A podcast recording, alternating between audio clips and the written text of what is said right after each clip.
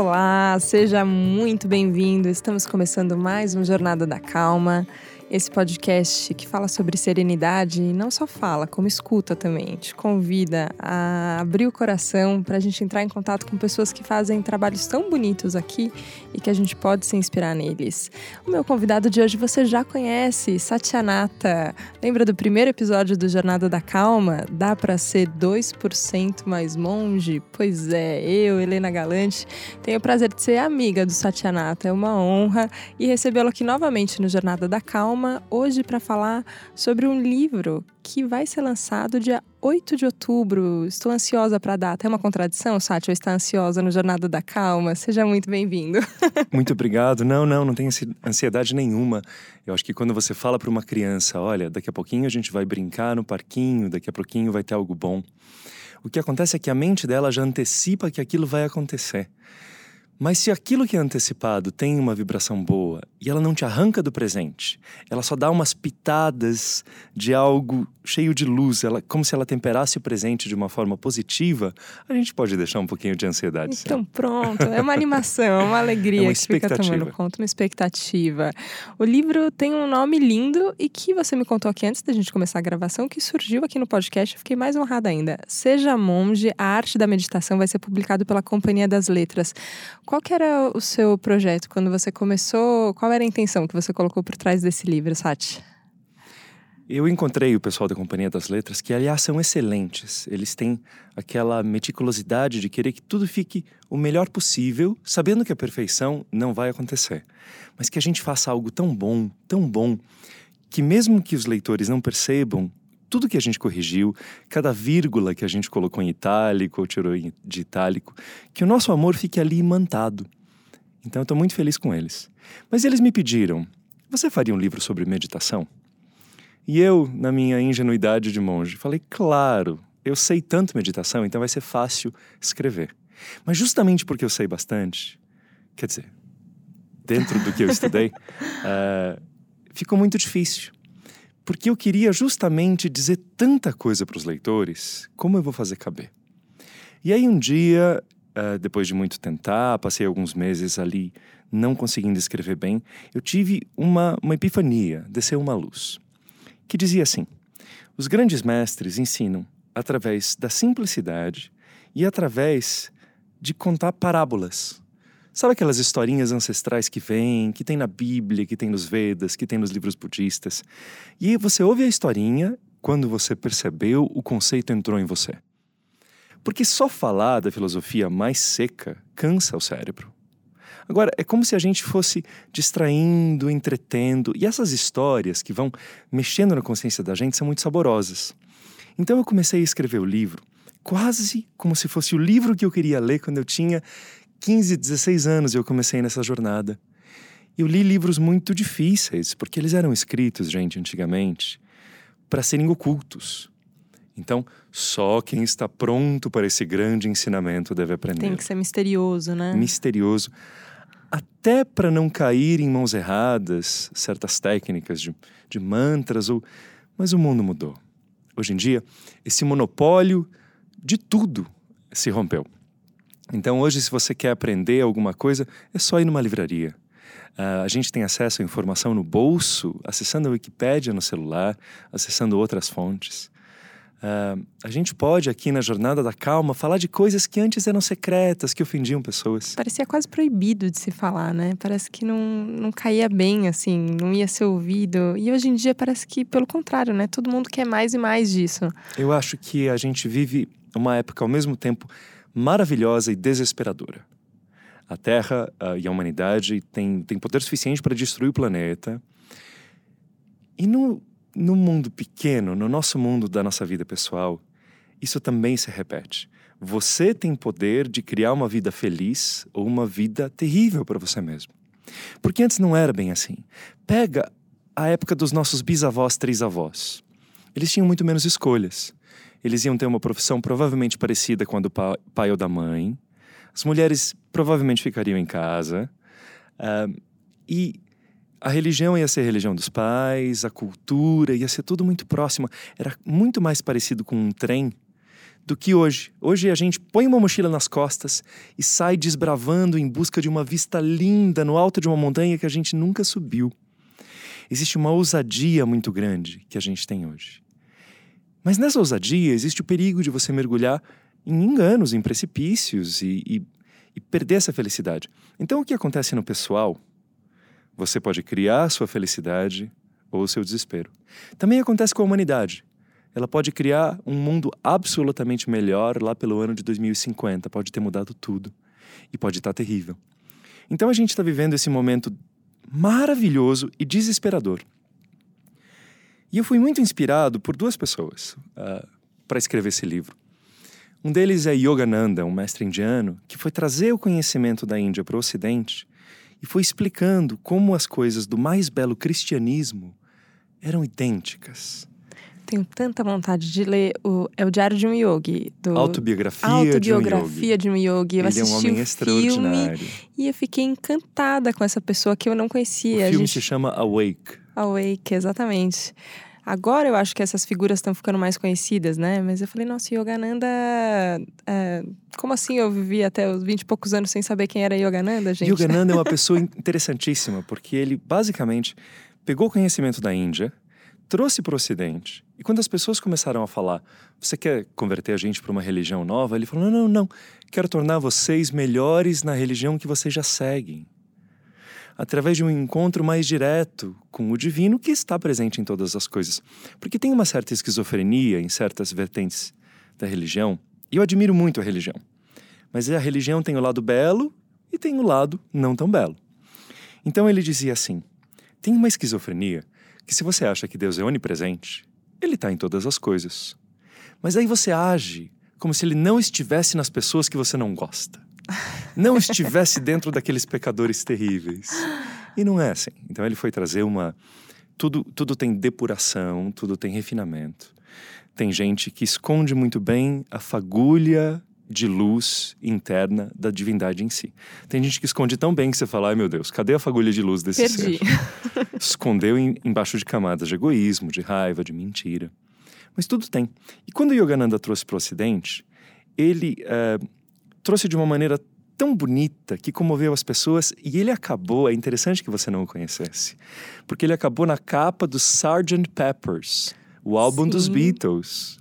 Ele é uma das pessoas que estão na capa porque o George Harrison colocou.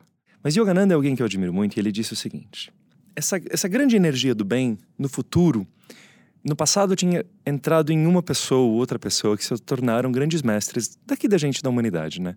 Porque convenhamos, Helena, a gente precisa de ajuda. precisa. Gente, como a gente é atrapalhado. Quando eu era criança, criança tem aquela pureza, né? Eu achava que os adultos sabiam exatamente o que estavam fazendo que assim que eu me tornasse adulto, tudo ia fazer sentido, porque, claro, eles me levavam de um lado para o outro. Eles tomavam as decisões mais importantes. Com cara de convicção, né? Convicção. Sabendo o que está fazendo. E aí eu perguntava, e eles falavam assim: é complicado.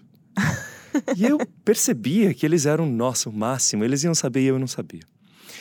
Conforme eu cresci, eu descobri que o improviso é a lei que impera na vida adulta. A gente vai como dá, a gente vai tocando a vida. Uh, conforme eu fui descobrindo isso, eu fui percebendo que muito da pureza de criança se perdia. E parte da minha jornada espiritual é resgatar aquela pureza, mas agora com a sabedoria do adulto. Então, juntar os dois. E aí, uh, naquela, naquela busca de pureza uh, de, interna, uh, Yogananda dizia assim: esses mestres que antes eram uma pessoa só para ensinar essa humanidade tão perdida, no futuro se espalharão em várias pessoas. Porque quando esses mestres chegarem com uma luz muito intensa, eles não vão caber em uma pessoa só. E é muito mais impactante se essa consciência elevada, em vez de entrar em um mestre ou uma mestra, se espalhe por muitos. Então aquilo já mexeu comigo.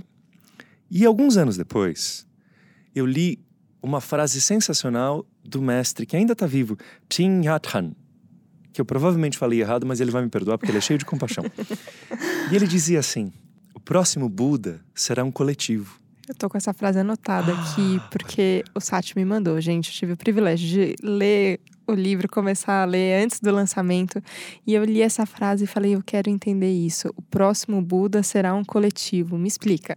A gente considera que existe essa terra, essa dimensão física que a gente vive. Mas todas as religiões, absolutamente todas, falam de, da existência de muitas dimensões. Todas. Então, os budistas falam dos vários planos, então você encarna aqui, depois você sai, depois você volta. Os indianos falam. Os cristãos também. A gente está aqui, mas tem os vários níveis do reino dos céus, tem uh, reinos mais baixos, várias dimensões. E o que acontece é que às vezes essa energia mais elevada e essa consciência mais pura, mais verdadeira, menos enrolada no ego, menos complicada nas mentiras que a gente conta pra gente. Essa energia elevada vem e vem de uma maneira, quando ela é verdadeira, ela vem de uma maneira que simplifica. Tem uma palavra super legal em português que é efulgente, fulgurante, que é aquele aquele fogo que brilha muito forte. Então, às vezes, você vê uma frase de um super autor ou de alguém legal e você fala, nossa, que verdade fulgurante, que é aquela coisa que brilha sozinha, ninguém precisa explicar. Quando algo vem da energia de um plano superior, aquilo traz essas verdades fulgurantes. Como dizia Clarice Lispector, às vezes alguém diz algo tão pequenininho que encaixa direitinho no buraco que havia no meu coração. Então, essas coisas que entram na gente e, e, a gente percebe que são verdadeiras não pela autoridade da pessoa, não pela erudição, não pela intelectualidade, mas porque aquilo impacta a gente. Isso é característica da vibração elevada descendo para cá. E era muito comum que algumas pessoas se dedicassem a isso. São os chamados mestres. Mas a gente está vivendo uma transformação absoluta. A época dos grandes mestres está terminando. Não é mais para ter. Tanto que muitos dos que ainda tentam estão tropeçando e caindo. A gente vê. Eu não sou um grande mestre. Por favor, não. Eu me considero um dedicado aluno que se tornou monitor da turma. Então, quiserem, podem perguntar para mim. Mas Pode eu perguntar tentando... para o tutor da turma. Reforço de física, gente, Reforço que a gente tinha no colégio. Metafísica agora. Mas a gente está numa época em que todos caminhamos juntos. E segundo esses grandes mestres, próximo Buda será um coletivo. O que, que isso quer dizer? Em vez dessa energia de outra dimensão superior, fulgurante, brilhante, descer e entrar em uma pessoa só, que será infelizmente venerada, porque a gente acaba babando o ovo, né? Baba Aquela coisa. Ovo. A gente faz isso, coloca a pessoa no altar, no né? pedestal. Em vez de acontecer isso, essa época realmente está terminando. Essa energia é para se espalhar agora numa rede de pessoas que serão individualmente menos avançadas do que aqueles mestres, mas coletivamente capazes de aceitar uma energia maior, porque agora seremos 100 pessoas carregando algo que não cabia em uma só.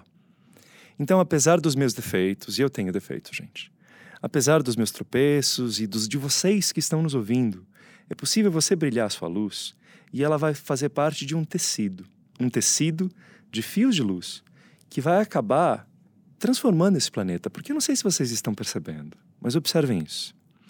A gente achava que conforme a luz fosse crescendo e as forças do obscurantismo fossem crescendo, tudo ia se misturar e virar uma cinza, como muitas vezes foi, né?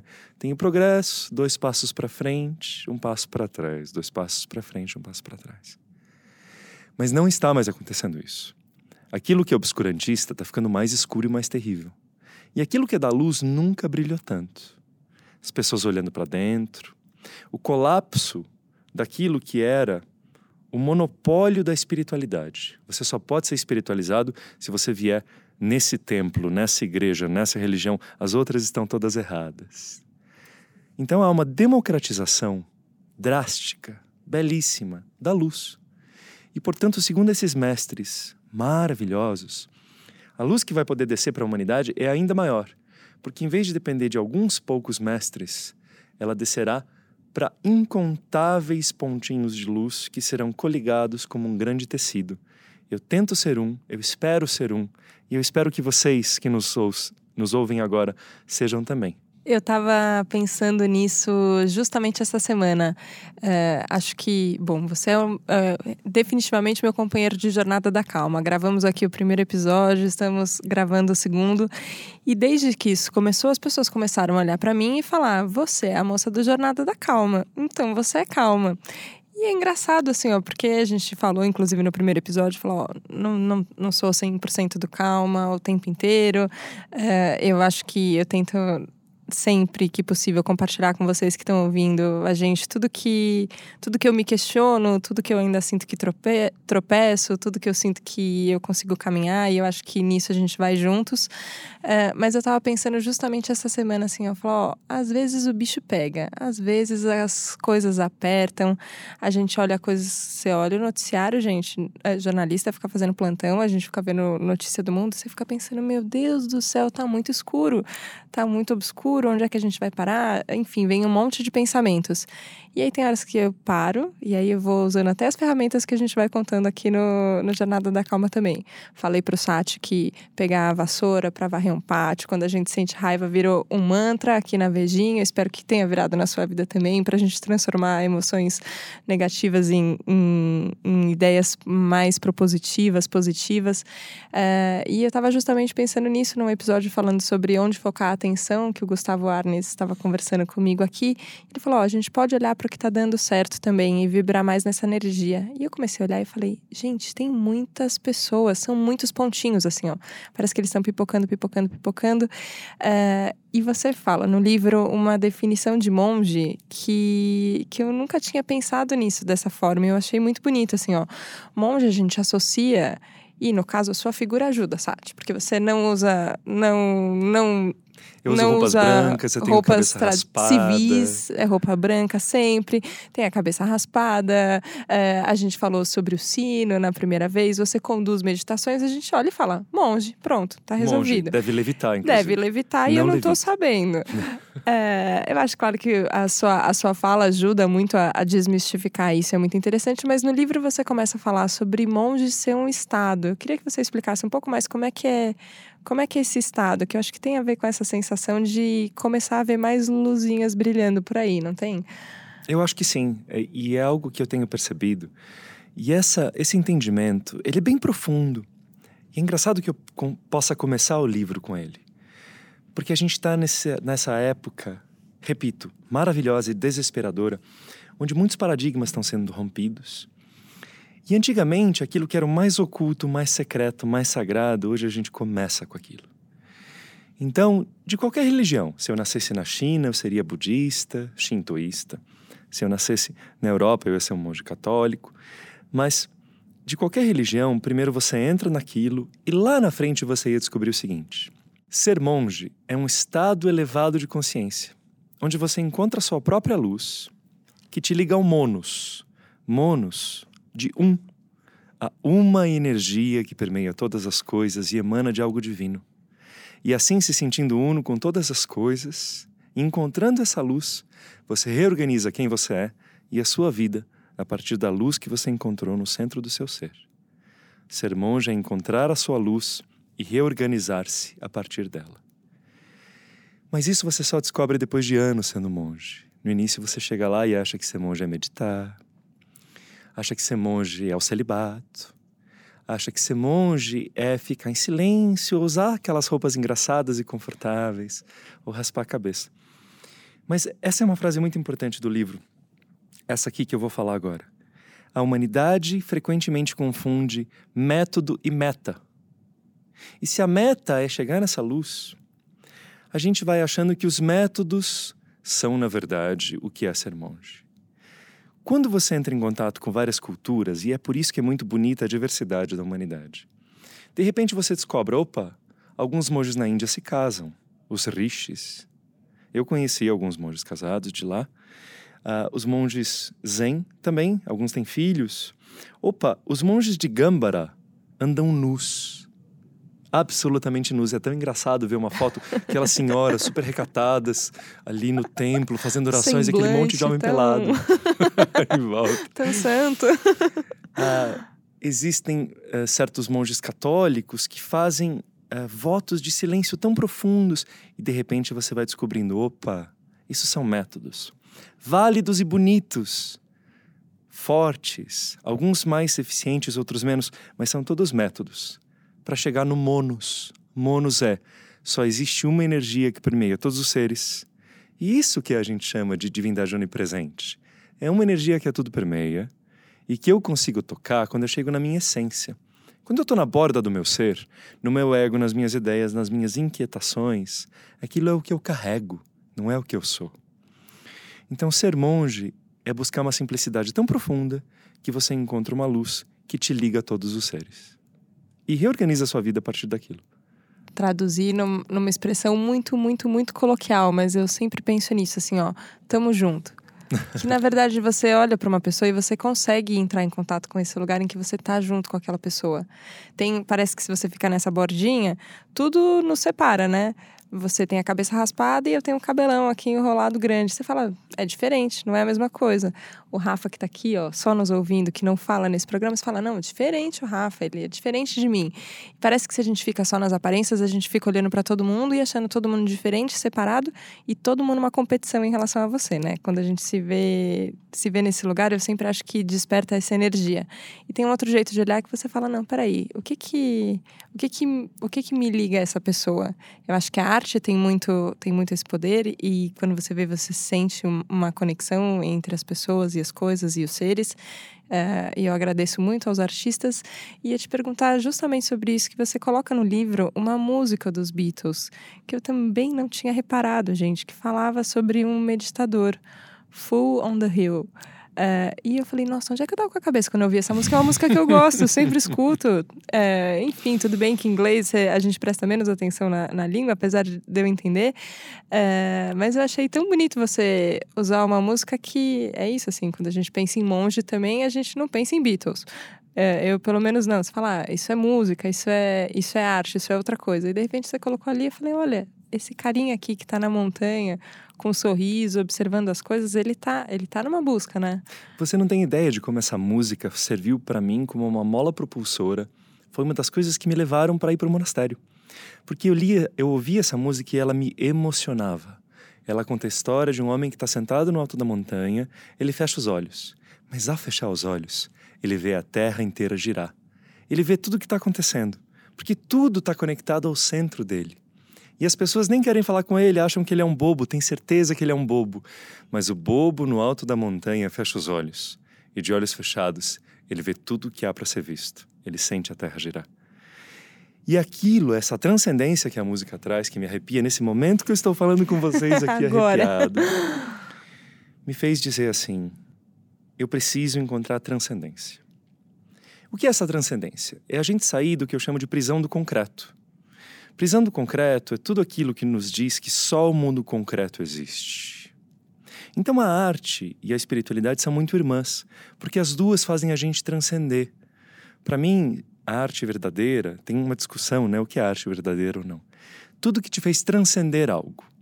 Ou você olhou aquilo e de repente havia uma beleza, uma harmonia que fez você soltar um pouco os músculos e transcendeu o estado de tristeza que você estava porque viu algo belo.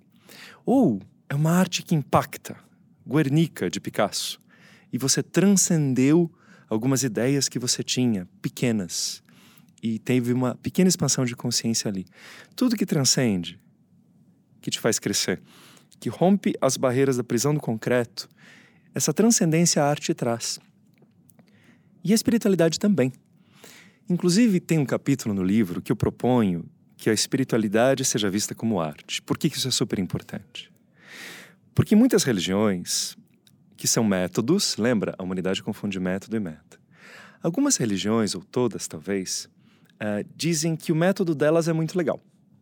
E eu concordo, são, são muito legais os métodos. Mas quando elas dizem que é o único método válido, começa a dar um pouco de medo.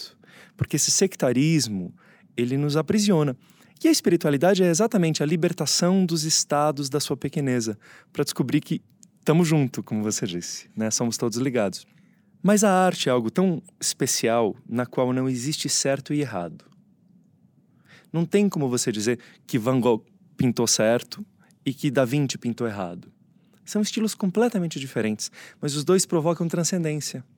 E se a gente considerar que o cristianismo provoca transcendência, mas o budismo também provoca transcendência, e o ateísmo, aquela pessoa que não sabe se tem algo além, tem, tá? Tô dizendo. Mas depois a gente conversa. Mas a pessoa que não sabe se tem algo além e ela é guiada pela transcendência de amor à humanidade, de ajudar os outros, de ser ética e correta e solidária. Essas transcendências todas são verdadeiras. Então a arte nos ensina que a beleza pode ser criada de várias maneiras e que tem efeitos diferentes. Quanto melhor a arte, mais poderoso. Mas não é um caminho único. Que então a espiritualidade seja assim. Não há um caminho único, mas há caminhos que te levam melhor porque são os adequados para você. E é isso que você tem que encontrar. Sabe que você citou Van Gogh, eu assisti uma peça que chama, aliás, você falou Van Gogh de um jeito muito bonito. Fala de novo, Van Gogh. A Van Gogh. Isso, A Sombra do Invisível. É uma peça que eu não sei a hora que esse podcast for ao ar se ela continuará em cartaz, mas estava em cartaz aqui em São Paulo, no Vig Espaço Cênico. E é uma peça que fala sobre as cartas que o Vincent trocou com o irmão dele, o Theo. É, e a gente tem essa imagem dele do, do gênio perturbado, louco, é, muito inconformado. E nessas cartas, o que a gente fica entrando em contato com ele é com quanta beleza ele via. E tem uma fala que ele diz isso assim, ó, ache belo tudo que você não, vou, não sei se está corretíssima a frase, mas mais ou menos assim. Paráfrase. Ache belo tudo que você encontrar, as pessoas não acham belo o suficiente.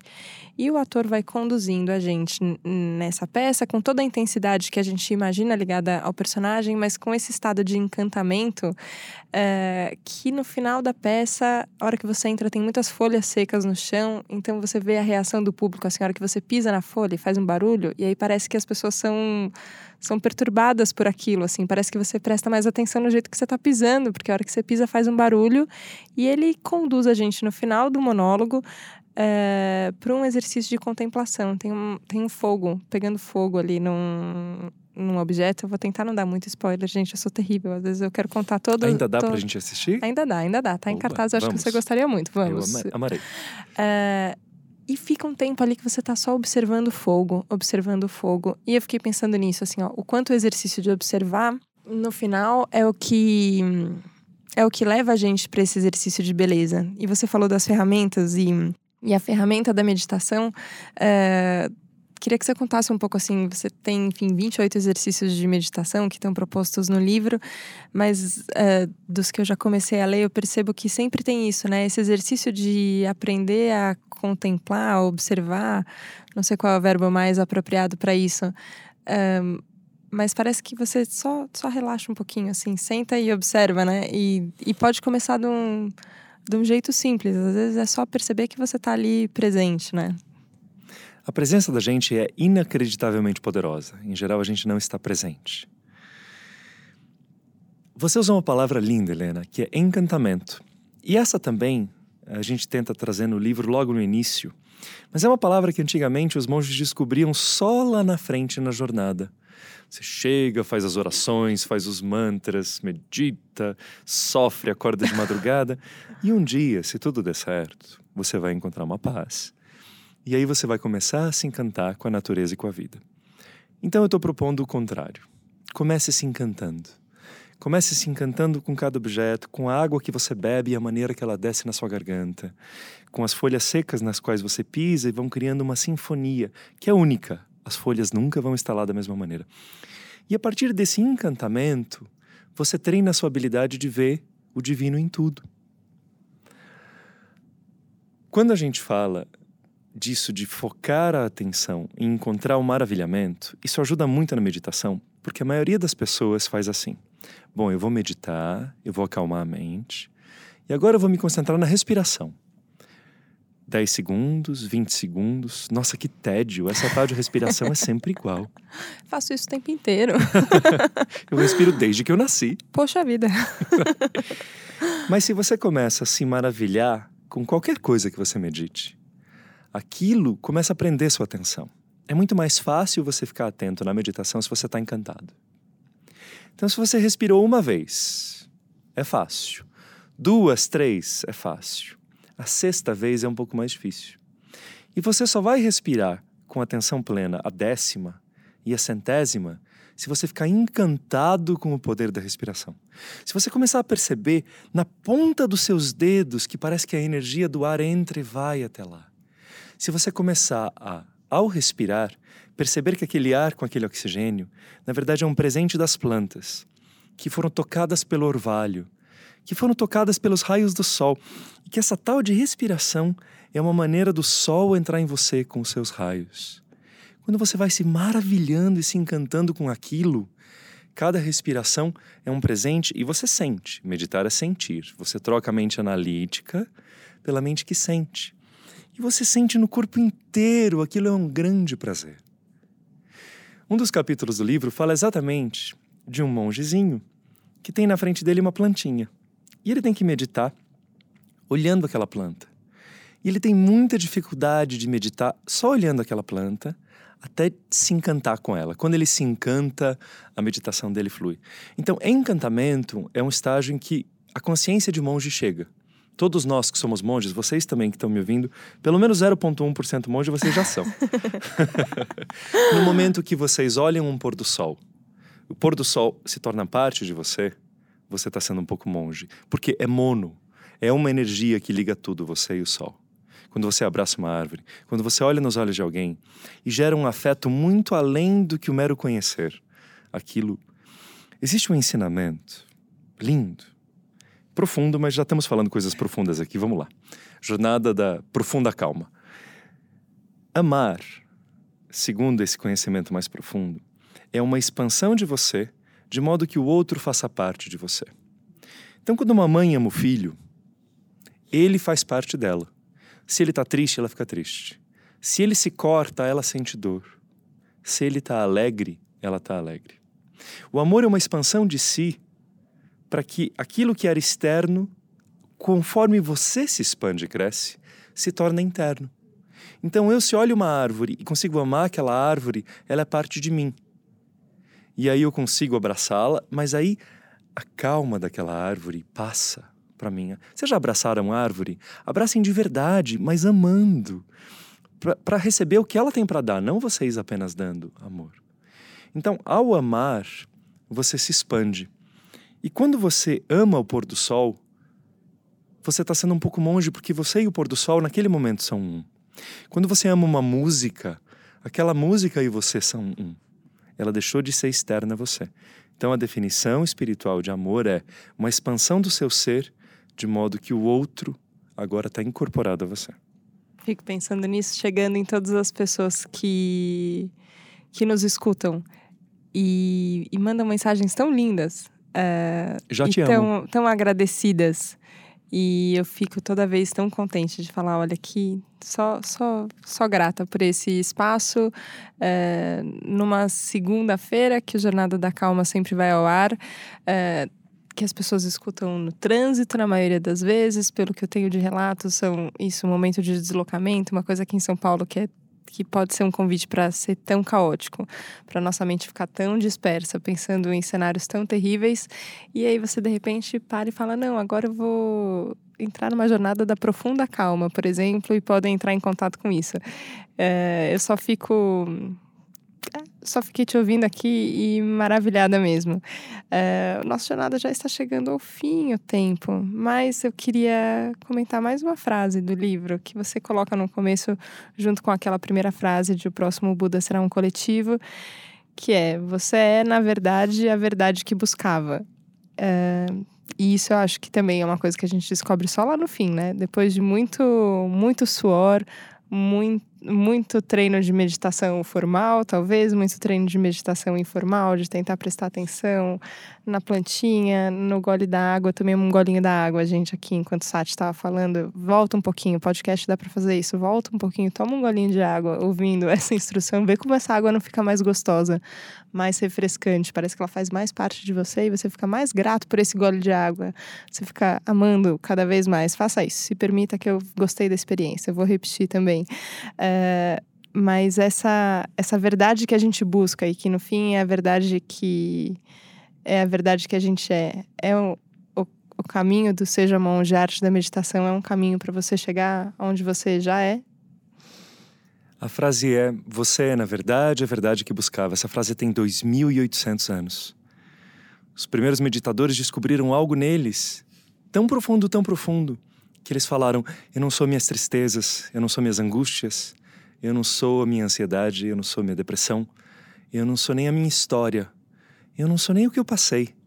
Eu sou uma essência, e essa essência é tão verdadeira que ela me liga tudo mais que existe. Eu sou, na verdade, a verdade que eu buscava. Então, ser monge é você encontrar essa essência, mas não ficar só lá. É você retornar, uma vez tocado pela sua verdade, e aí você beber a sua água, dar risada, assistir seu filme, brincar, mas principalmente imbuir tudo que você fizer dessa luz, porque a gente precisa já de monges que transformem esse mundo num lugar melhor. A ferramenta mais poderosa que eu encontrei para ser monge é a meditação. Eu medito bastante. E por isso que esse livro tem 28 meditações. Porque isso transforma a vida da gente. E parece que essas meditações têm muitas ferramentas, mas lembrem: método e meta. Serão métodos maravilhosos, mas a meta é você se encontrar com você mesmo, na sua forma de mais luz. Que lindo. Quero contar que a Conta. partir do dia 10 as pessoas acho que já podem uh, entra em pré-venda o livro. Olha. Na, no site da Companhia das Letras. 10 de, setembro, 10 de setembro, então já tem, entra em pré-venda. E lançamento é dia 8 de outubro. Eu espero que chegue muita gente. E era o livro que eu gostaria de ter lido lá no início. Que faça bem a vocês como me fez o bem. Obrigado de estarem comigo nessa jornada. Fico muito feliz. É uma jornada, é uma jornada mesmo. Sati, queria agradecer muito pelo livro, pela conversa, por toda a entrega, por todas as suas buscas. É, eu penso isso. Muitas vezes eu olho para minha história e tenho vontade de julgar muitas coisas que eu fiz. E aí eu falo, ah, essas coisas me trouxeram até agora.